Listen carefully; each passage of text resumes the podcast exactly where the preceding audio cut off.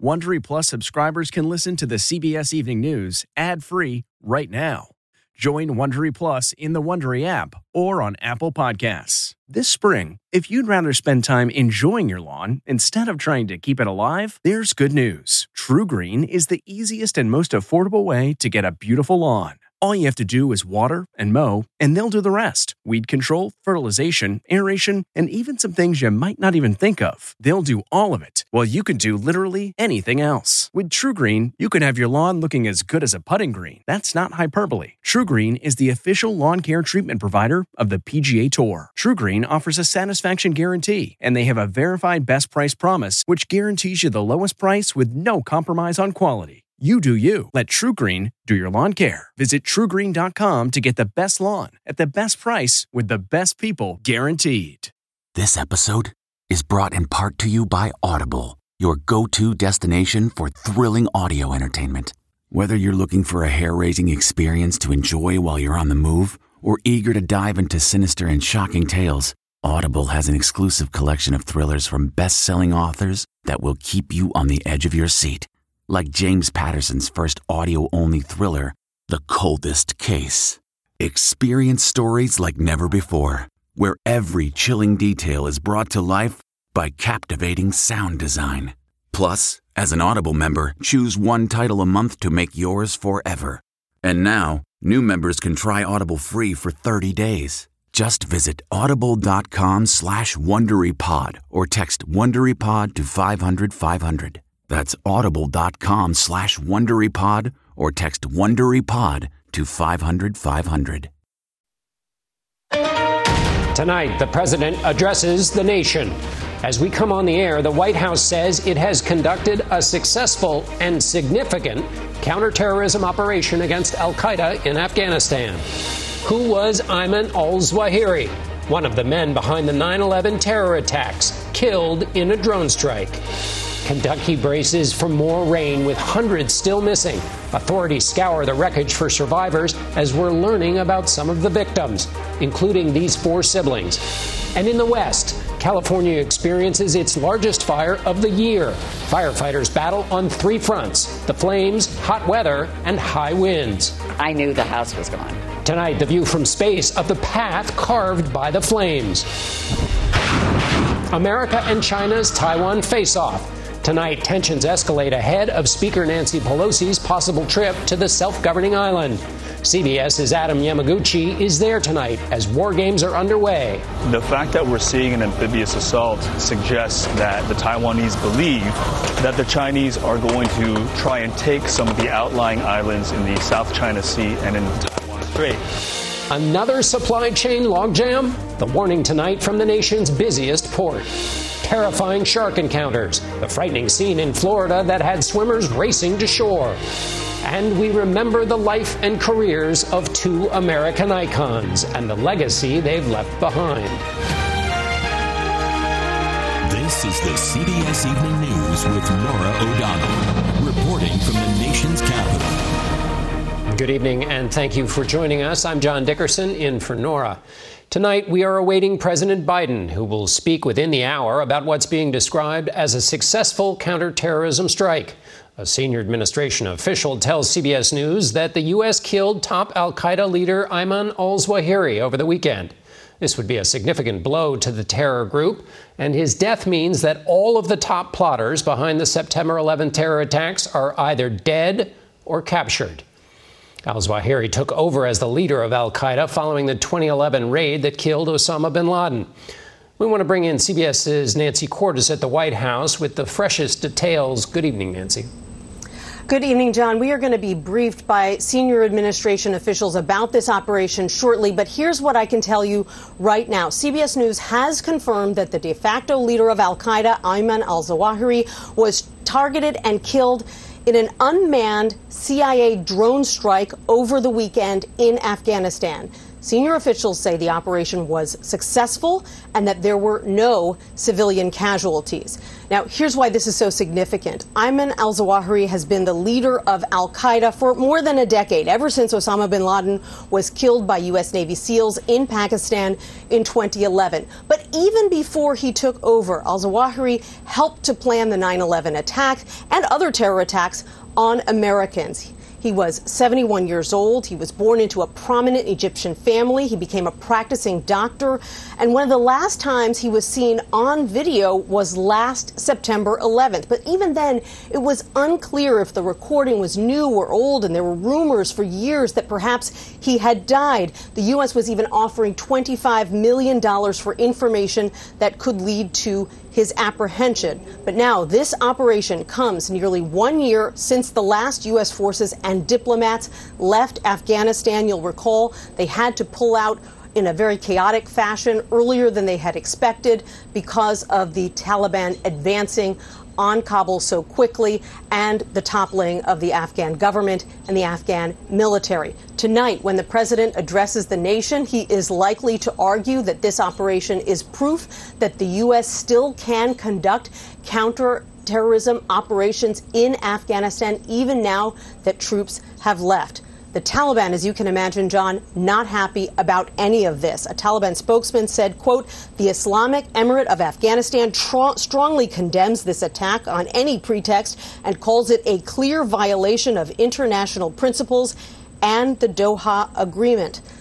Taliban officials say that the strike took place in a residential neighborhood in Kabul, but we are still awaiting confirmation of that from U.S. officials. We want to know more about exactly where and how this operation was pulled off, John.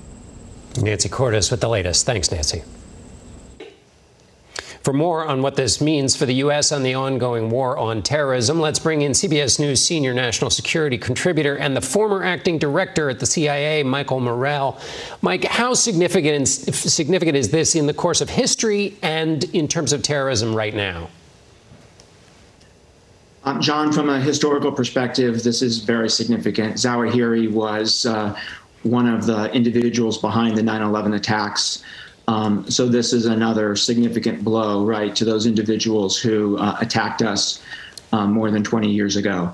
Um, from a current day perspective, this is the leader of one of the two largest terrorist organizations on the planet, Al Qaeda, the other being ISIS.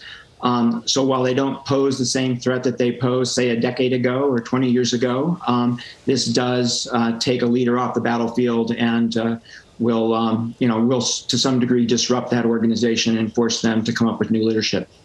And what does this tell us about the relationship between the Taliban and Al Qaeda? So this may be the most interesting, uh, the most interesting point here, right? He was in Kabul.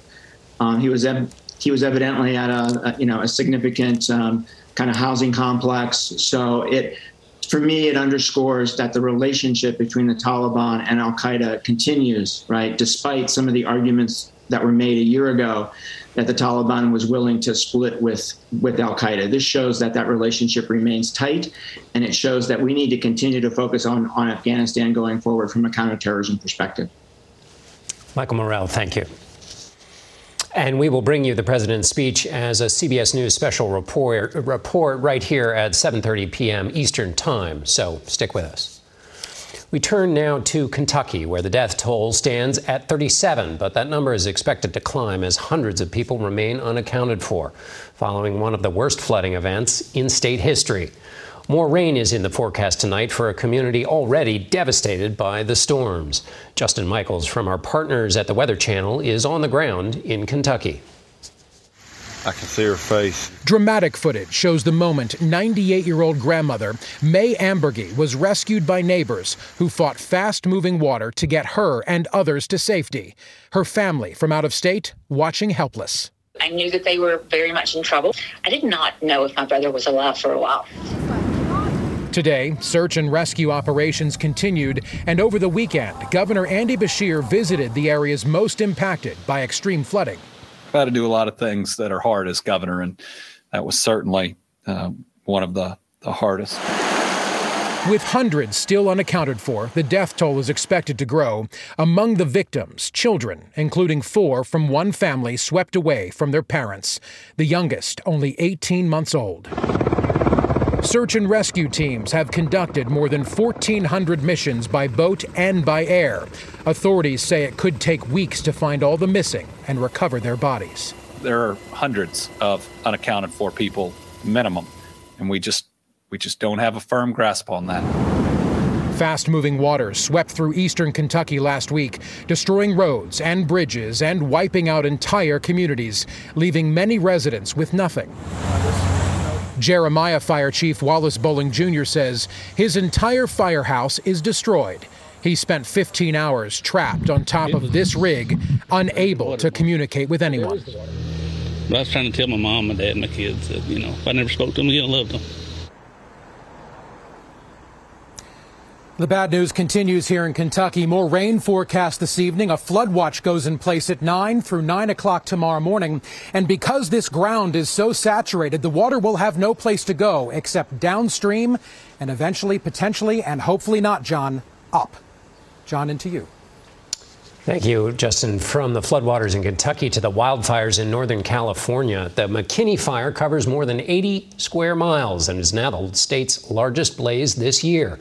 CBS's Jonathan Vigliotti is near the front lines.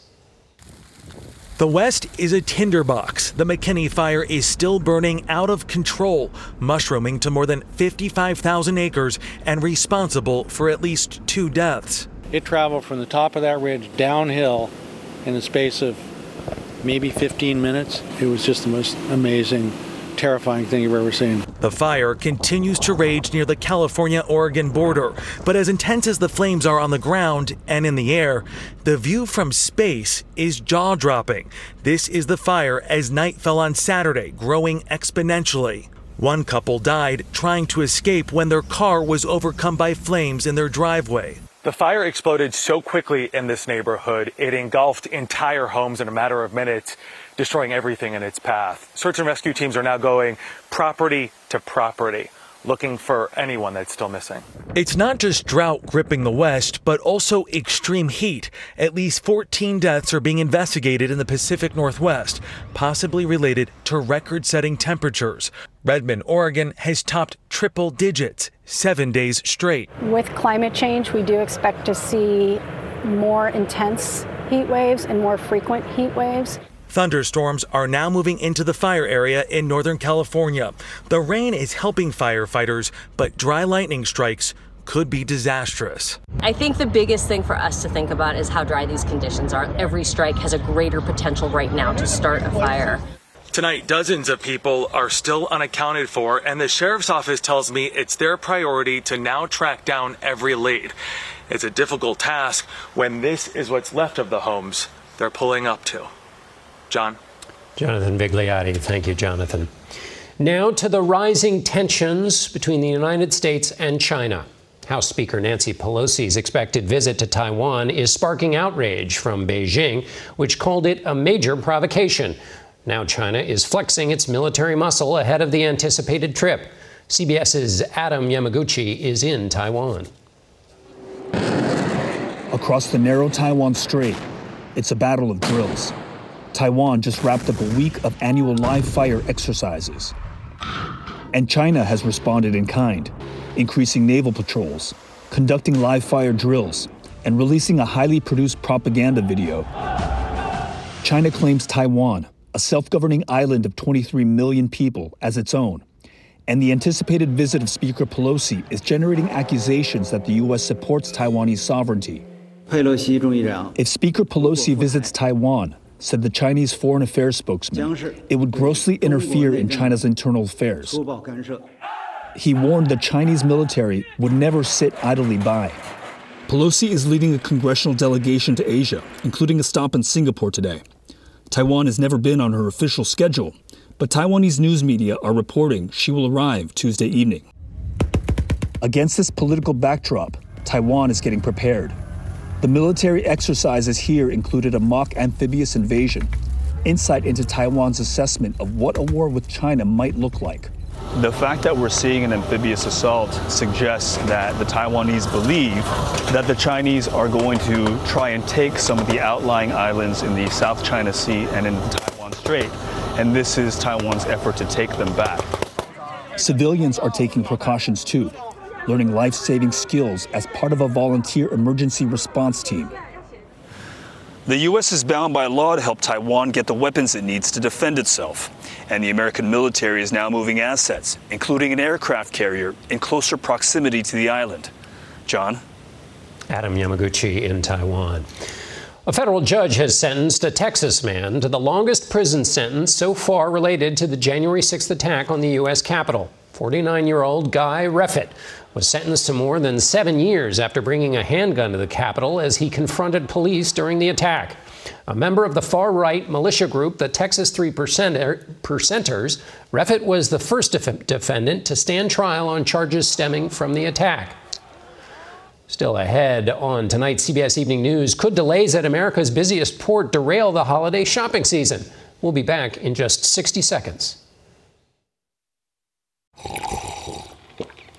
That's not just the sound of that first sip of Morning Joe. It's the sound of someone shopping for a car on Carvana from the comfort of home. That's a good blend. It's time to take it easy, like answering some easy questions to get pre qualified for a car in minutes. Talk about starting the morning right. Just like customizing your terms so your car fits your budget. Mm-mm-mm. Visit Carvana.com or download the app to experience car shopping the way it should be convenient, comfortable. Ah. Tonight, just as retailers are starting to gear up for the holiday season, there are warnings of a possible nationwide shipping logjam. A shortage of rail workers is causing cargo to pile up once again at the Port of Los Angeles, a key link in the U.S. supply chain. CBS's Carter Evans is there. Tis the season for ships packed with holiday gifts to start flooding America's ports. But the containers are already piling up, clogging the docks, waiting for trains to transport cargo across the country. There are about 35,000 containers that are designated for rail on our docks right now. On a normal day, looks more like 9,000 units. LA Port Director Gene Seroka is sounding the alarm to prevent another scene like this. How long before we see a backup at sea again? We've probably got another four to six weeks if we do nothing. Over the last three years, railroads have lost 20% of their employees. A lot of that is because they cut their own workforce. It began when they tried to streamline operations with a practice called precision scheduled railroading, which sometimes uses shorter trains, according to analyst Ben Nolan. When you're hyper efficient, you're ill prepared for unexpected things like pandemics. So, where are the bottlenecks right now? The bottlenecks right now are on that last mile. Union Pacific Operations VP Eric Gehringer says his railroad has already hired hundreds of new employees. We're handling that volume, resources beyond the railroad. That's where we need to see gains. The rails move containers inland where merchandise is transferred and delivered. But with truck driver shortages and now a glut of goods arriving, the warehouses are full. There's nowhere to to offload the uh, the goods. It all begins with the importer picking up their cargo inland a little bit faster than they've been doing. Because if they don't pick it up inland, you can't move it out here. That's right. It's a fragile system and it could all fall apart very quickly. Dock workers here have been working without a contract for a month, and rail workers say they're at a dead end after two years of negotiations. In fact, the White House just assembled a special team to help railroads avoid a strike. John? Carter Evans, thank you. Up next, the investigation after a fiery crash kills seven people on a U.S. interstate. And an NFL quarterback accused of sexual misconduct is hit with a multi game suspension. Tonight, police in Illinois are investigating a horrific car crash that left seven people dead, including five children. Police say a car going in the wrong direction on Interstate 90 north of Chicago slammed head on into a van, killing six of its passengers. The 22 year old driver of the car going the wrong way also died. Cleveland Browns quarterback Deshaun Watson was suspended today for the first six games of the season without pay after being accused by dozens of women of sexual misconduct. The punishment handed out by the game's disciplinary officer, former federal judge Sue Robinson, fell far short of the minimum full season suspension the NFL requested. Watson has publicly denied wrongdoing. Up next, panic on the beach when two sharks are spotted in knee deep water. The growing list of too close to call shark sightings along the East Coast this summer now includes this chilling encounter over the weekend at Florida's Neptune Beach. People shouted at swimmers to get out of the water after two sharks were spotted close to shore. No one was hurt. When we come back, remembering two trailblazing Americans.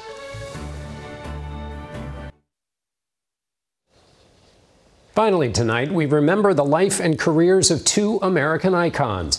NBA Hall of Famer Bill Russell and actress Nichelle Nichols. Beyond the basketball court and the small screen, their legacy of change lives on. Here's CBS's Jim Axelrod.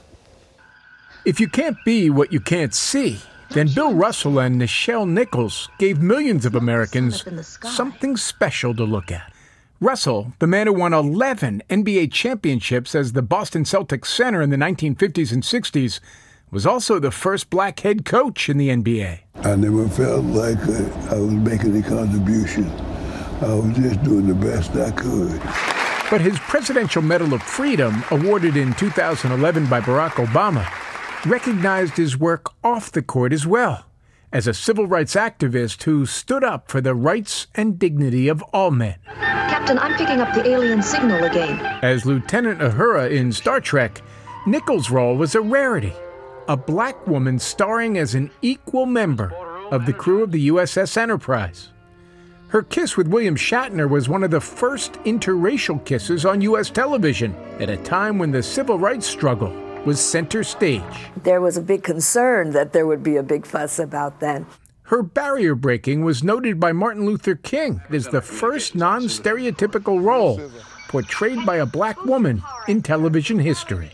By broadening the range of who we might see when looking at our world, Nichelle Nichols and Bill Russell did nothing less than change our world. Jim Axelrod, CBS News, New York. And that's tonight's CBS Evening News. For Norah O'Donnell, I'm John Dickerson in the nation's capital. Good night.